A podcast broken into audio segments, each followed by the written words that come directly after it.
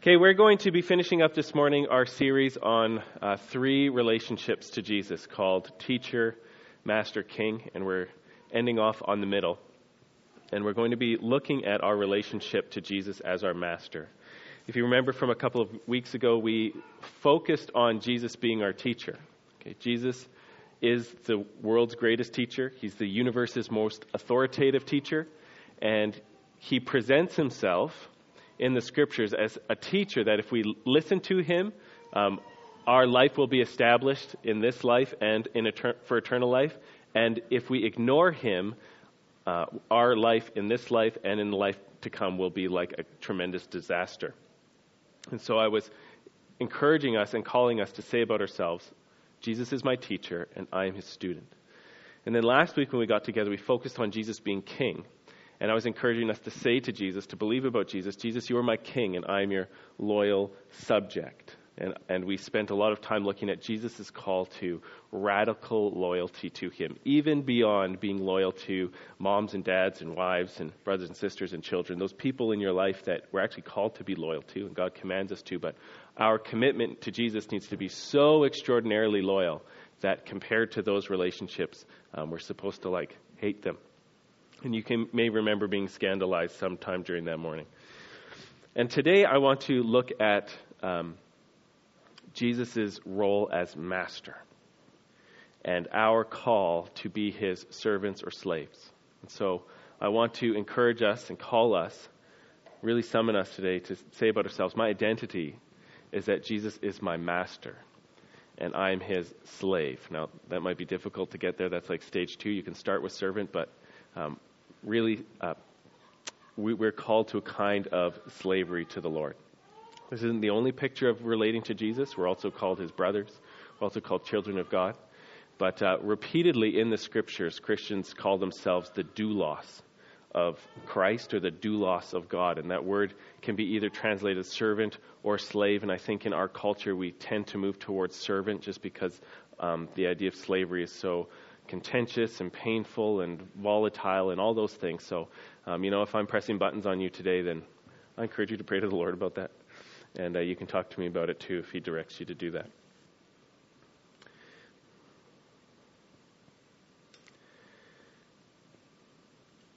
I want you to think about the best boss you ever had. All right, if you've graduated from school, sorry, from Sunday school, and you haven't quite had an employer yet, you may just be thinking about your parents. Those bosses that you live with, that sometimes you may feel like you're treated like a servant, but that's not a bad thing. When you think about the best boss you ever had, what did you like about them as a boss?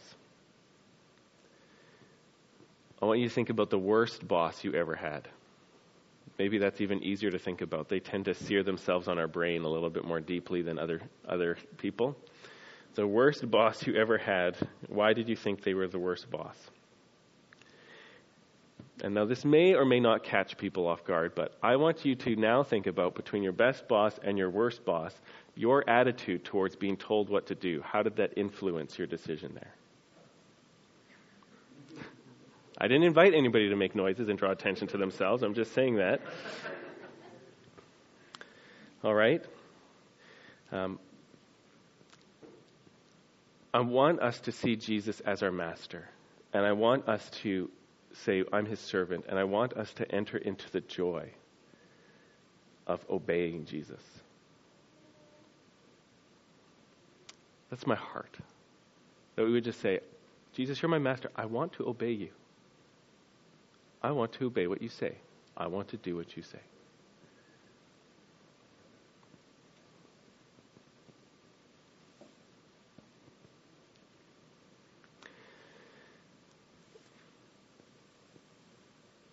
Slavery, servanthood, has two aspects to it. The first is belonging, and the second is obeying.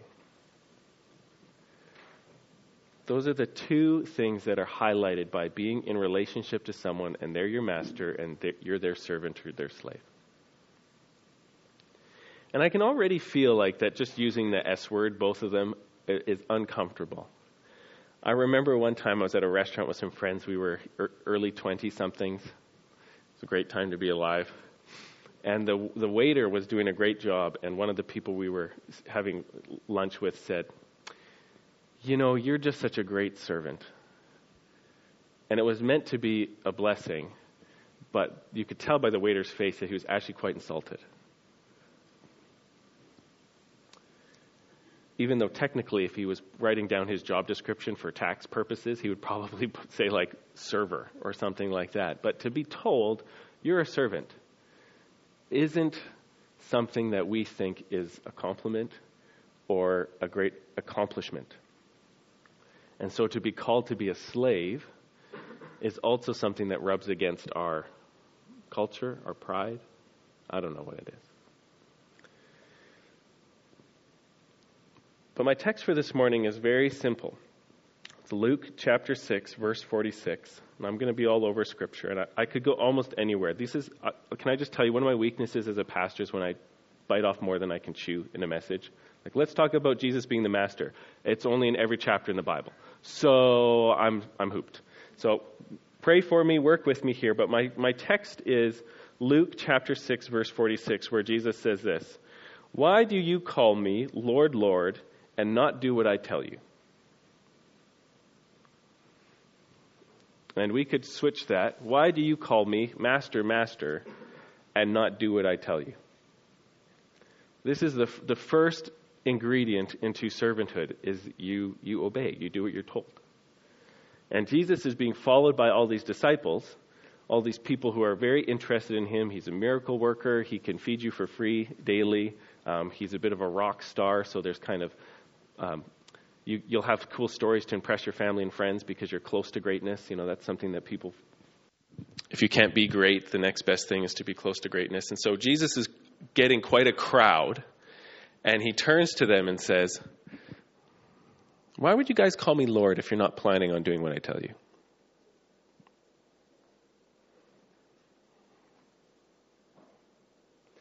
Amen? Anybody else feel uncomfortable when you hear those words? And it's true because, you know, in my amateur cultural reading, um, we, we want to be the boss. We want to be on top. We want to be doing well. We want to be the center of attention. We want to be praised. We want to be adored. We want to be loved. And there's something about Jesus and his love for us and his care for us and his devotion to us that can really be used to help us feel like the center of the universe. You know, Jesus, I'm so wonderful because Jesus loves me. And so there's something about Christianity that can really go along with wanting to feel like the most important in the universe, person in the universe. But then Jesus says stuff like, Why aren't you just doing everything I say? And the response can be, Well, because it's all about me. Why aren't you entering my prayers more? Why aren't you doing what I say, Jesus? And we can get into this fight with the Lord where it's like, look, I've asked for a lot of stuff, Jesus, and you're not doing it. And Jesus is saying to us, I've asked you for a lot of stuff, and you're not doing it. And between the two of us, how many have raised from the dead? And so I just know there's something about this. Like, it rubs us weirdly to, to hear somebody say, Why don't you do what you're told? And that's all through, that starts really early on. That starts at like two or three. But our culture really works with that. Um, Jesus is the master. His expectation for us is to do what we're told. Amen? Now, there are some great benefits to having Jesus for a master. And I want to go to a story from the Old Testament about one of the more famous servants from the Old Testament time. And just paint the picture of what it's like to have a master. Okay? Story from Genesis 24. You may remember this. Abraham is getting really old and he wants a wife for his son, Isaac. But he doesn't want Isaac to marry one of the Canaanites, Canaanite ladies, because the Canaanite ladies, um, their religious proclivities are quite unfaithful. And it's it, the most important thing for Isaac is that he stays believing in the Lord. And so He's not supposed to intermarry with the Canaanites, he, and Abraham wants to get him a wife back from the, the home country. And so he summons um, his servant. I'm going to pull it over here and I'll read the first few verses. It's a really long story, so I won't read the whole thing. But he summons one of his servants, and it says this Now Abraham was old, well advanced in years. And the Lord had blessed Abraham in all things, and Abraham said to his servant, the oldest of his household, who had charge of all he had, Put your hand under my thigh, that you may, I may make you swear by the Lord, the God of heaven and the God of earth, that you shall not take a wife for my son from the daughters of the Canaanites among whom I dwell but will go to my country and to my kindred and take a wife for my son Isaac. And the servant said, Perhaps the woman will not be willing to follow me to this land. Must I then take your son back to the land from which you came? And Abraham said, See to it that you do not take my son back there. The Lord, the God of heaven, who took me from my father's house and from the land of my kindred, and who spoke to me and swore to me, To your offspring I will give this land, he will send his angel before you, and he shall take a wife from, for my son from there. But if the woman is not willing to follow you, then you'll be free from this oath of mine. Only you must not take my son back there. So the servant put his hand under the thigh of Abraham his master and swore to him concerning this matter.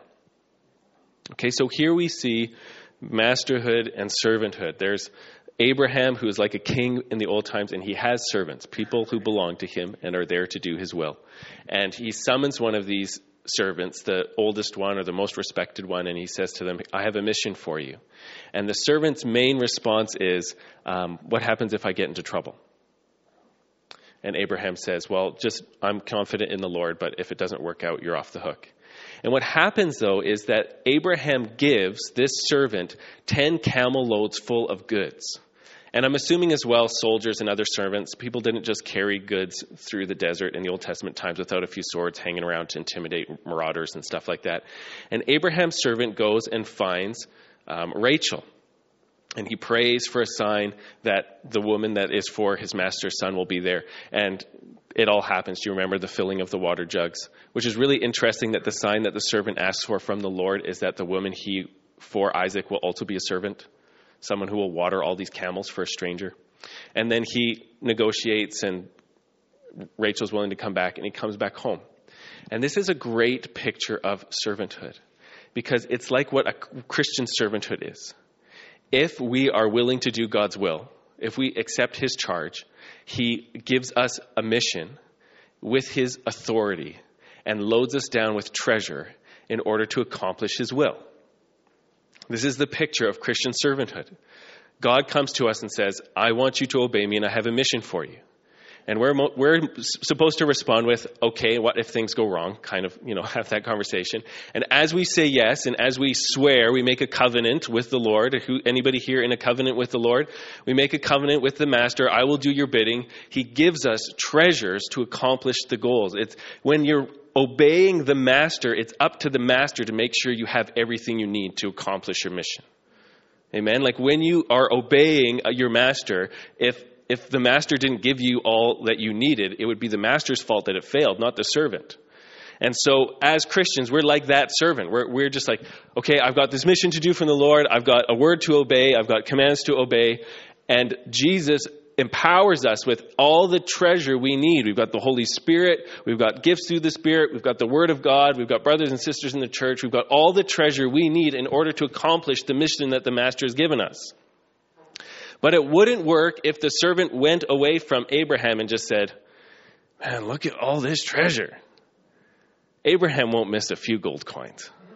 And you know, there are some truck stops along the way with, that we can have some parties at right? If, if, he forgets his mission along the way and starts using the treasures that, that the master had given him for his own purposes, it would have gone like bad. So here's this picture of servanthood from the Old Testament that Jesus is calling us to as Christians to love our master and to love his will and to say yes to his commands and to expect that he will give us everything we need in order to accomplish the missions that he's given us in this life. Amen. Well, I said being under authority or, or, or, being obedient, doing somebody else's will is one half of being a servant. But the other half of being a servant is belonging. All right, and this is the thing that chaps Westerners because we're so into personal freedom, is that the idea of one person belonging to another person is offensive to us. Most offensive when it would come to the idea of slavery or servanthood, but it also works its way into marriages, and it also works its way into workplaces, and it also works its way into childhood and parenthood and stuff like that. But we're so into, we make such a huge idol out of personal liberty and personal freedom, and there's reasons, you know, there's reasons, and I get it, but uh, we can't really, it's our job not to let our culture judge the scriptures or judge our relationship with the Lord. And so in 1 Corinthians 6 19 and 20, you may remember this, this passage. There's, Paul is writing to his church in Corinth. And some of the guys there have thought that because you're a Christian, it's okay to go and visit the temple prostitutes next door, and it's, it's fine because we're spiritual now and this is just bodies and it doesn't really matter. And one of the things Paul says to get them to stop doing that is he says, um, he says, You are not your own. You have been bought with a price.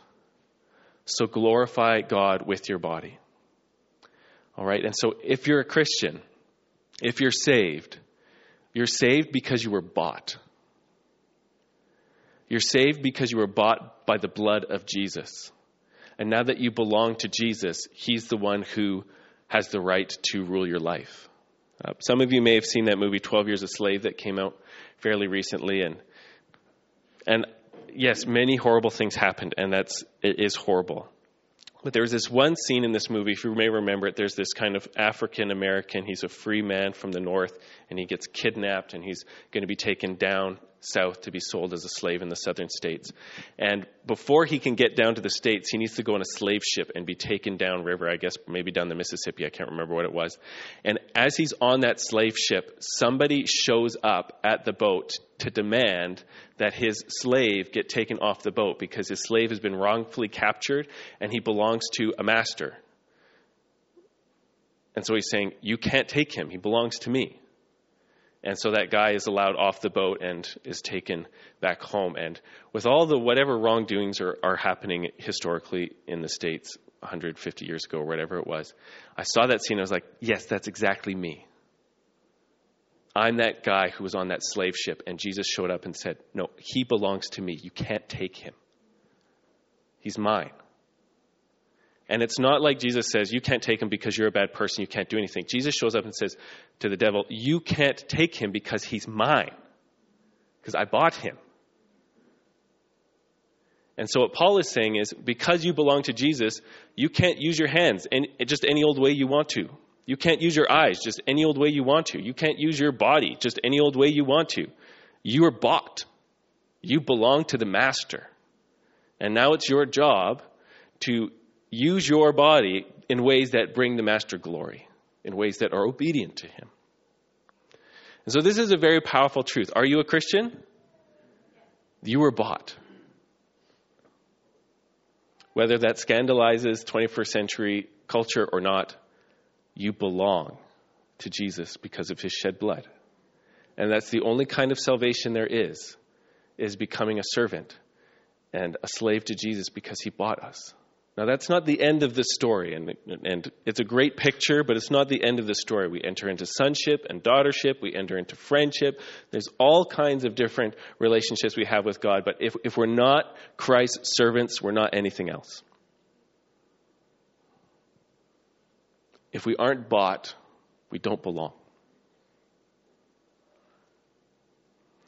And so, I'm calling on us to work on a mindset of Jesus is my master. I, I want to be his, his servant, his obedient servant. Now, what are some of the some some more of the benefits of being a servant of Jesus? Uh, number one, it's a great tool for staying humble. Some of us pray for patience sometime. We just don't want to wait for it. Some of us pray for humility sometimes. We just don't want to have to be humbled along the way. But believing that we are servants of Christ is a great, great tool for staying humble in life, for fighting our pride, for fighting our self will. Jesus tells this parable about servanthood, and he says this. This is Luke 17 7. Will any one of you who has a servant plowing or keeping sheep say to him when he is coming from the field, Come at once and recline at table? Will he not rather say to him, Prepare supper for me and dress properly and serve me while I eat and drink? And afterwards you can eat and drink? And does he thank the servant because he did what he was commanded? So you also, when you have done all that you were commanded, say, We're unworthy servants. We've only done our duty. So this picture that Jesus is, is picturing, and I just want to I just want to ask this question. The, the Jesus that you relate to and that you picture in your head, can you imagine him saying these things? Because he, he did say these things. Right? So we need to constantly be expanding who Jesus really is and he sees his disciples and he sees their jockeying for position. He sees their pride. He sees their self will. He sees their wanting um, a great, gigantic blue participant ribbon for everything they do for the Lord. And he says to them instead, Okay, guys, imagine you're rich for a second. And you've got this, these servants. They belong to you, they have to do whatever you say. And they've been out earning their keep in the fields all day. When they come home, are you like, Great job? You're wonderful. You know what? You're the best. High five. Why don't you guys go shower off and you got the rest of the day off? He's like, no. What actually happens is that they come home and they say, and the master says, okay, can you get my dinner ready? And, and then once you've taken care of dinner, and, and actually I'd like to be waited on this morning because I'm the master and, and you're not. And, uh, this evening. And, uh, and when you're done all that, then you can be free because I'll be, I won't have any more need of you. He's saying, that's what you guys would be like to your servants. So take a lesson. If all you're doing is your duty as a Christian, then why get proud? If when you're reaching out to people, all you're doing is what I commanded, then why get proud? If you're praying and all you're doing is what I commanded, why get proud? If you're giving, even really generously, and all you're doing is what your master's called you to do, why get proud? And so, as we adopt a servant attitude of the Lord, we actually get set free from all those rigmaroles of the soul where it's like, oh, I'm wonderful, I'm great because of all the things I've done, and then I'm horrible and I'm bad because of all my failures. We just say, no, I'm a servant of the Lord. I'm just a servant of the Lord. I'm a servant of the Lord. You know, I'm a servant of the Lord. I'm a servant of the Lord. I'm just doing what Jesus said. There's so much freedom in just living to do what Jesus said, living to follow his lead. But there's also a lot of power. There's also a lot of power. And, and I just, I, I want us to get this. There is power in simple obedience to Jesus. Amen. There is, there is, there is so much untapped power for the church in simple obedience to the commands of the Master. Um, I want to take us back to the Old Testament again for a demonstration of this. You may remember the story of Naaman from 2 Kings chapter 5. Um, and the story of Naaman, you may never thought of this before, but it's a story of, about servants more than anything else. And Naaman is this super successful Syrian general. And he has regularly made raids into Israel and come back with servants. And he has this one Israelite servant girl. And Naaman's issue is that for all of his successes, he has a skin disease. Okay, he's got some kind of leprosy. I don't know if it's the finger fall off kind or if it's just some sort of skin issue. It's kind of a catch all phrase. And he has this skin issue. And this servant girl says to, because she's actually serving Naaman's wife, she says, If only your husband would go to Israel, to the prophets there, he would get healed. Okay, so I just want you to picture that. Imagine you're a young person, young woman, you've been captured by a foreign army, taken away from your home to another country, and are now serving the probably not always kind wife of a major general. Would you ever say to that woman, you know what, your husband's got some issues. If he would just go and talk to Pastor Rob, he could pray for him and heal him. It's just, I just want you to think of the amazing heart of this young woman in Scripture. Having all this bad stuff happen to her, and she, her, her thought is, you know, the God of Israel can do good to this guy. And so he believes her. And so he goes to Israel, and first he goes to the king because he thinks like a pagan. He thinks that the kings are the most important people in going on, and they're not. It's the prophets who are ruling over Israel during this time. And he says, Okay, heal me. And the king panics because he doesn't believe God can do anything. And Elisha sends a messenger to the king saying, Send Naaman here.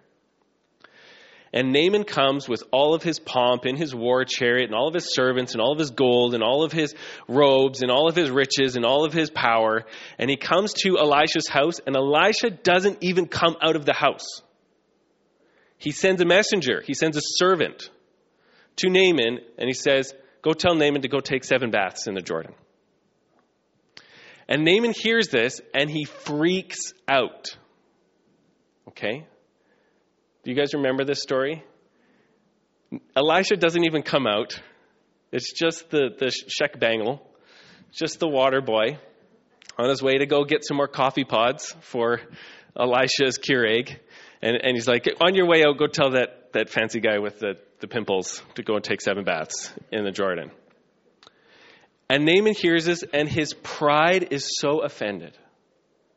And he starts saying, Oh, he said, I expected him to come out and wave his hands and do a little dance and chant and then tell me to do something and then I'd be healed.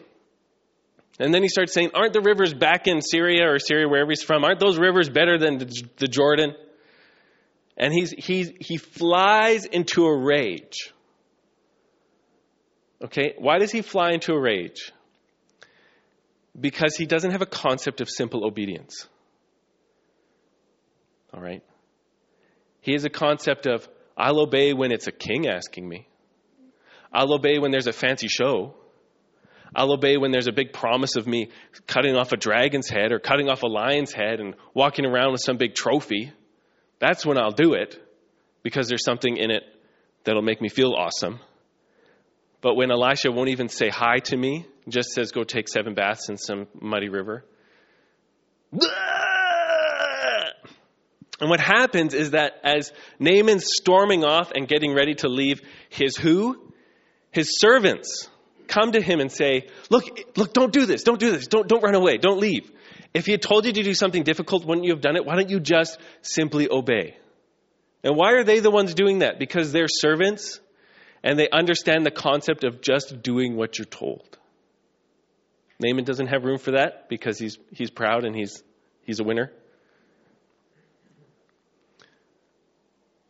And so what happens? Naaman gets sense talked into him, and he goes and bathes seven times, and the miracle happens.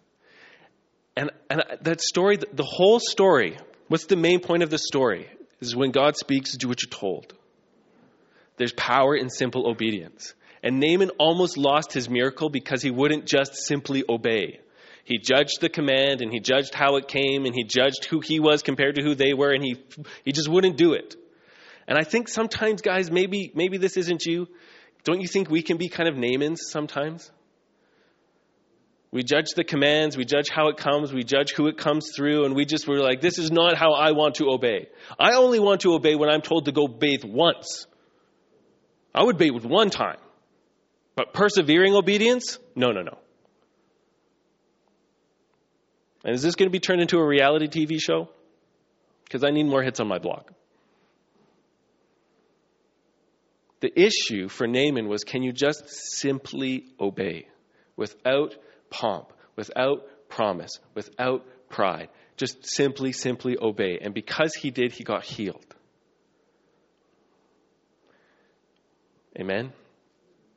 So, so one thing I'm saying is simple obedience helps us win the fight against pride. Number two, I'm saying simple obedience actually welcomes the power of God into our lives. Jesus, I'm just simply going to obey. I'm just going to simply obey. Okay, um, some of the, the, the most simple commands of Scripture from the Lord are these ones. Number one, love other Christians. Number two, forgive everybody. And between those two, most of us are offended. And many of us are not experienced the freedom of the power of God. It's really, it's really tough. It's really, it's really tough. Uh, it's Jesus is teaching to Mark on prayer is so amazing. He says, you know, if when you stand praying, just believe that you've, whatever you're asking for, ask in faith and believe that you've already received it. Yay! And then he says, while you're standing there, if you have any problems with anybody, forgive so that your Father can forgive you. Oh. And God puts those things together because he's like, you actually need to forgive in order for us to, to do this. I'm forgiving you everything. You've got to forgive everybody else everything. And when that happens, there's going to be power. I'll answer your prayers very powerfully. So faithfully, in fact, that you can say, start saying thank you right now. Go ahead. Say thank you. Say thank you right now. Just, I'm just, I'm just, you don't have to, but that's Jesus' teaching. But what, what happens is we stumble over the simple obedience to just forgiving. I just have to forgive. I have to forgive everybody everything. That's what Jesus said. Everybody everything? Well, not everybody everything. That's what we want somebody to say. Just the simple obedience. Love your brothers and sisters. Forgive everybody everything. These are those simple commands from Jesus that we stumble over and we miss the power of God. Amen? Amen. Good. I'm doing great for time today. So I want to end just by reading Ephesians chapter 6 and by giving us an invitation to find ways to have a servant attitude, okay? Um, in your home, in your workplace at the church. Find areas to serve and find ways to have a servant attitude because um, Jesus made servanthood a tremendous honor. Jesus made servanthood a tremendous honor. So, listen to what Paul says in Ephesians chapter 6, verse 5 to the slaves. He says, Slaves, obey your earthly master, masters, sorry, with fear and trembling, with a sincere heart, as you would Christ. Not by way of eye service as people pleasers, but as servants of Christ, doing the will of God from the heart, rendering service with a good will as to the Lord and not to man, knowing that whatever good anyone does, this he will receive back from the Lord, whether he is a slave or free. Now, I just want you to come into that scene there for a second, okay? Imagine um, how we can do it like this. Let's not go into that scene. Let's bring that scene over here. Imagine a, a family comes into Calvary Chapel, and they're really big. And that's not new for us. It seems like we pretty much just attract couples with seven kids or more. And that's fine, the Poor Children's Ministry, but other than that, it's fine. It's wonderful. We love you guys. Um, but there's a, there's a really big family. And, and as you get to know them, you find out that two of the people in the family, a bit younger, maybe early teens, aren't family members by blood. They're actually slaves. Uh, they were bought and paid for, and they're part of the family and it's their job to work. What do you think right away? You think you can't be a Christian and have slaves. You need to let these people go right away. Isn't that what you think? How can you be a Christian have slaves? And then you start telling those, those young people, you will run away to my house. I'll help you out.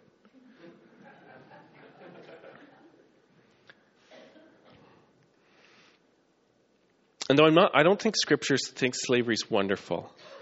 Because of Jesus, it changes everything.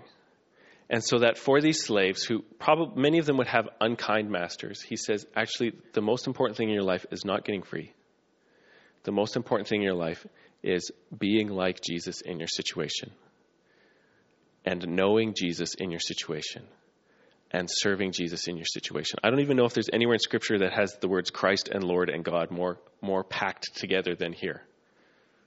Serve your earthly masters because you're serving Christ. And it's not them you're working for, it's Christ. And by the way, Christ is watching and he's going to give you a reward because God rewards people and it's all about Jesus. And so I just, I just want us to hear like this, these were commands to servants.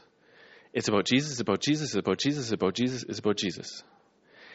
And Paul is, what he's doing is he's taking this role of servanthood and he's saying, this role for a human being to do is so close to Christ, who is the greatest servant, who gave up his godness to come down to earth to take on the form of a servant. He is the greatest servant. This is, this is why. why. Why can't we trust Jesus? Why is it okay for him to be our master? Why would we ever give our lives to Jesus to be our master? Because he is the best servant ever.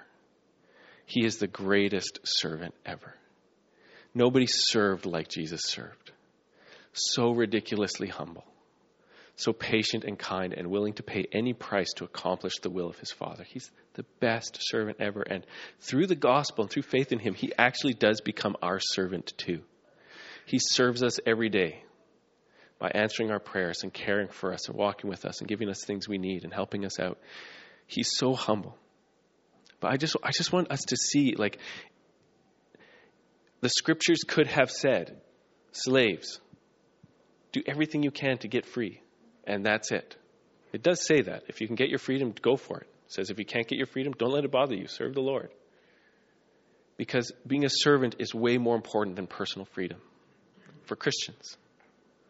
Serving Christ is way more important than getting what we want or being able to do what we want for Christians. I, we just we need to see this. This is a, a theme in the Scripture. It's an ingredient in the Word of God that's easy to miss. Amen. So as we close, I just want to ask a couple of questions.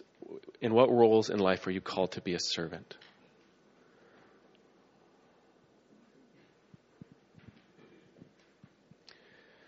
What roles in life are you called to rejoice in obedience?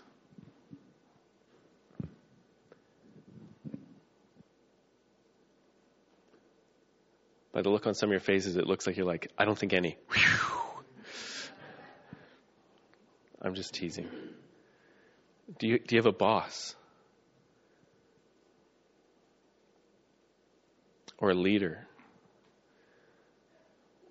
That it's time to just practice simple obedience for the namesake of Jesus.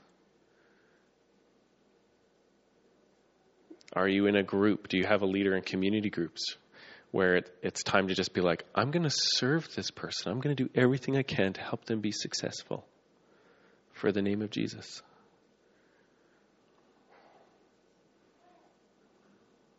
Because he's the master. Father, I thank you so much for your word.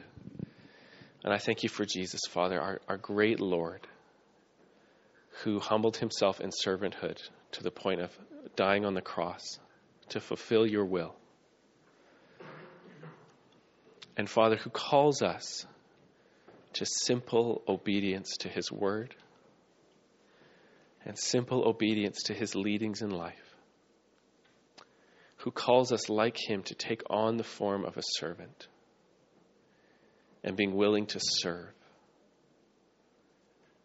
to humbly serve, to love to serve, to fellowship with Jesus in serving. Father, I pray that you'd help us where we've been complaining because it rubs against our pride. Father, would you give us grace? Fill us with Jesus. Forgive us. And help us have the victory through Christ. Amen.